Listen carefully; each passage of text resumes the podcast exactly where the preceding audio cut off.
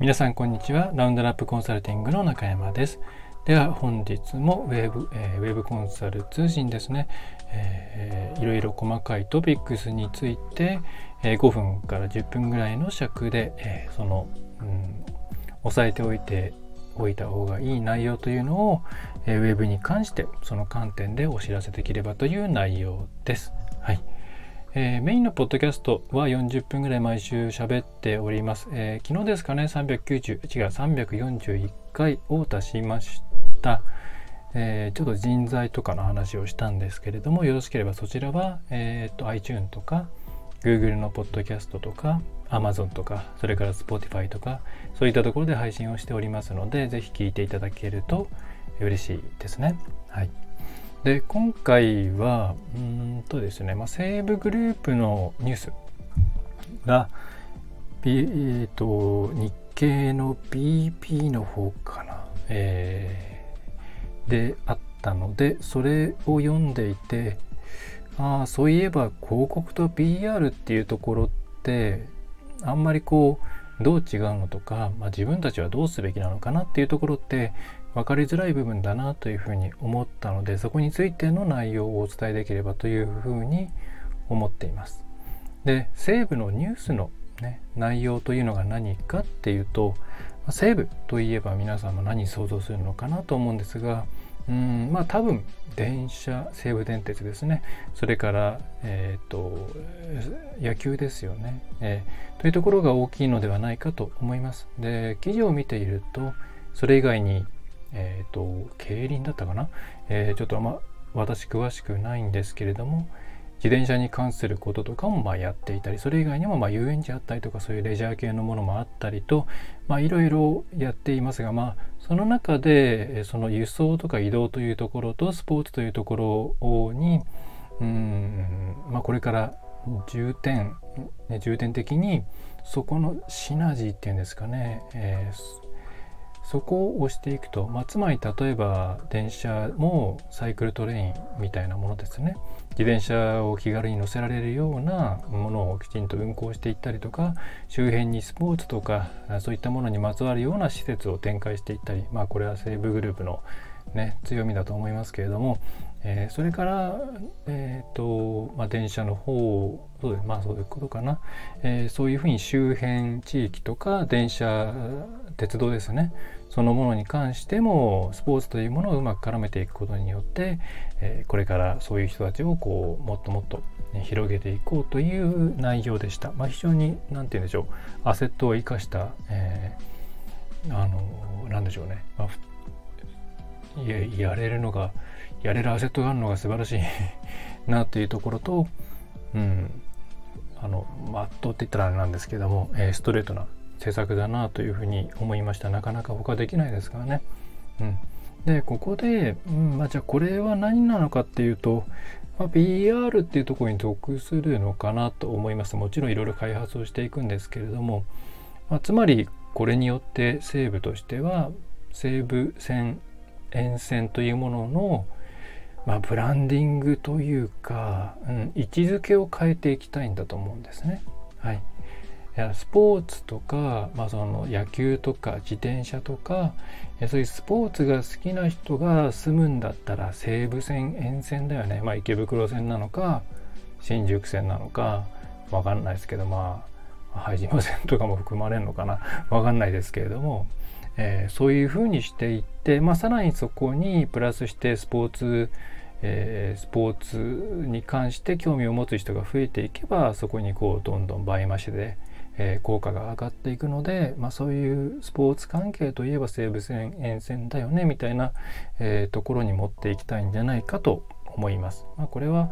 ね、あのやる方にとってはすごいいいですしまた興味のない方は逆に西武線沿線から離れていくと思うので、まあ、顧客線別という観点でもいいんじゃないかなと思うんですね。はい、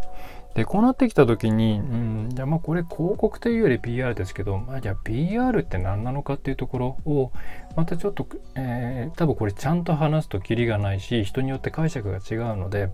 えー、あれなんで、えー、ちょっと端的に分類したいと思います。まあ、ちょっと違うんじゃないっていう方もいらっしゃるかもしれないんですけども、えー、中小企業の方々はこんな感じで理解をしていただくといいんじゃないかっていう視点で聞いていただけると嬉しいですね。はい。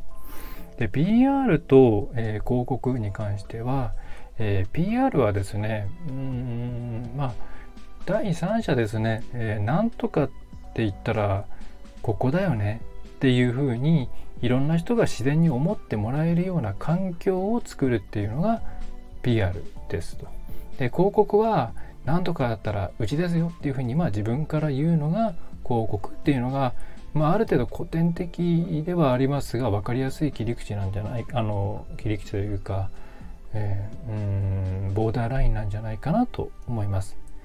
ただこれを聞いていて思った方もいらっしゃるかもしれないんですけど今その広告と PR の間ってものすごいですね境界が溶け合っていて例えばその第三者的な目から行う広告って今いっぱいありますよね。記事広告なんかもそうですしねあのウェブ広告やってる方はインフィード広告とか、えっ、ー、とえー、ネイティブ広告とか聞いたことあると思うんですけれどもそういうのって広告なんだけれども割と狙いとしては PR 的な狙いをしているわけでここを明確に分ける意味っていうのは、まあ、あんまりないんじゃないかと思います。でまたそのダイレクトにうちはこれがすごいんだよみたいな広告っていうのはどんどん効果が落ちていますから、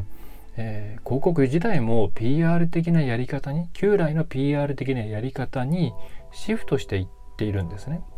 なのでここを明確に分ける意味は正直あんまりないとは思いますが、まあ、一応基本的な概念としては、ね、PR っていうのはパブリックリレーションですから、えー、公の中で自分たちはこういう立ち位置なんだよっていうことを世の中に知らせていくっていうところが本当は基本的なうーんスタンスオーガニックなものなんですよね。オーガニックなものを後押しするっていう感じなんですよね。まあ、だからよく戦略 PR なんていう言葉が入りましたけれどもちょっとこれ本当に微妙な言葉だなというふうに思っています狙ってやっているわけですからねで広告はまあまあ自分から出すそうかなまあ一応そういう感じの区分けがあるんですがでこのじゃあ自分たちがそのどっちをすべきかとか、まあ、ずっと広告は広告例えばチラシ巻いてます。ね、ウェブ広告出してます。じゃあ PR っていうのもやらなきゃいけないの。あるいは PR 会社から営業が来たけれどもうちもやらなきゃいけないフェーズなのかみたいなことを悩む方も結構いらっしゃるんじゃないかと思うんですね。でなのでここではえー、っとなんだろうなもちろんやれるのでやった方がいいんですけどうんと内容にもよるので、えー、っとこういう、えー、っと考え方をしておいてくださいっていうところを最後にお伝えしたいと思います。でそれは、えー、まずこれあの都心とか人がいっぱいいたり競合がいっぱいいたりする地域と地方ですね地方というか、まあ、地域証券が成り立つような、まあ、だから郊外ぐらいで全然いいと思うし、まあ、うちの事務所がある新座市とかもまあ別に多分どちらかというとその郊外というかそういうところに位置すると思ってもらっていいんじゃないかと思うんですけど、えー、そのそれで全然変わってきます。まあ、あので都市圏については PR するって言ったらもうなんとかだったなんとかっていうもうダイレクトなメッセージを飛ばし続けることになりますが。私これドライとウェットでっていう感覚をで分けることをお勧めしていて、まあ、ドライっていうのはそういうですね、まあ、例えば一番分かりやすいインプラントの切り出しかみたいなやつですね。なんとかだったらなんとかっていうふうに商品とかあるいは健康だったらこの企業みたいに、えー、なんとかの概念とか商品のカテゴリーに関して自社を結びつけるっていうやり方これがドライなところでウェットなところはまあなんだよわからんけどもこの企業っていうのはなんかいい感じだよね っていうような感じのうーんふわっとしたやつがウエットだっていうふうに捉えてもらえるといいんじゃないかなと思います。でこれは完全に私の考え方で概念なので、えー、他の うん言い方をもしかしたらちょっと他とぶつかるかもしれないんですけどうんとなってドライとウェットに分けて考えた方がいいです。でその上で都心っていうのはもう情報が何でしょうね、えー、もうせめぎ合っていますからいわゆる情報過多ですからダイレクトにやって脳に吸い込むしかないんですね。テレビもそうですけれどもうーんとだからスーパーとかそういうとこもそうですよね。連呼する。何回も言う。まあ選挙なんかが一番分かりやすいかもしれないです。名前を言う。ね。っていうことをひたすらやってるじゃないですか。それはそういうドライ戦略でこれはあの基本的に都心ではこれやるしかないんですよ。ウェットなことをいくらやっても頭の中に残らないので、うん、ドライなことをひたすらやるしかないんです。だあのまあ、人口が多いところで商売やる方はそれでいいと思います。でただまあうちのお客さんなんかにも多いですね。そこまでなんだろうな、うん、いっぱい人がいるところではない、うん。まあ、普通の地方都市だったりとか、まあ、少し郊外だったりするようなところだと、えー、まあ、地域証券ですよね基本的に地域というものがターゲットになってくる。でそこに対してはですねあんまりドライなことをしてしすぎると逆にいやらしくなります。あの皆さん想像していただければと思うんですけれどもままにもなんとかなんとかだっていうことを連呼連呼されていくと逆になんかこう広告臭いな本当はどうなんだろうなっていうような割と悪い印象につながっていきかねないんですね。でそれよりはやっぱりですね、まあ、これ皆さん本当にこっちのをやった方がいい企業さんの方が多いんですけどウェットな方。なんかまあえっ、ー、と具体的にどういうことやってるかまあなんとか業なんだろうなと。なんか塗装屋さんやってるんだろうなとか パン屋さんやってるんだろうなとかですね。こう物流やってるんだろうなとか物流で地方地域証券ってあんまりないか。えっ、ー、とまあ例えばその塾とかやってるんだろうなとかえー、そんぐらいは分かっているけどもまあ具体的に何が強みなのかっていうのはよく分からないけれどもあそこの会社の人たちってよくこういうなんだろう例えば公共施設の、えー、なんかメンテナンスをしてくれたりとかまあ本当に身近なところでは掃除をしてくれたりとかあとは、えー、タウン市にこうこういうことやってるっていう取り組みが載っていたりとか、えー、と行ったっていう人はいい印象なんかにあの親切に応対してくれたよっていう風に感じたとかそういうなんとなくいい印象を持つ。あここはなんかこううん雰囲気のいい会社なんだなっていうウェットなものをなるべくえーと、たくさん積み上げていく。こっちの方が、えー、地域証券の企業の場合には効果が出やすいんですね。はい、で、えー、なので、まあ、地方で、えー、今ずっと広告出してます売り込みのチラシとか出してますという時にじゃあ PR もや PR もやるかっていう時にはそういうウェットなことをやるっていうふうに考えた方がいいと思います。だから地域の人たちになんとなく何やってかよくわからないけれどもあそこの企業のって、うん、いい印象があるよねとかそういうふうな下地をどんどん積み上げていくんですね。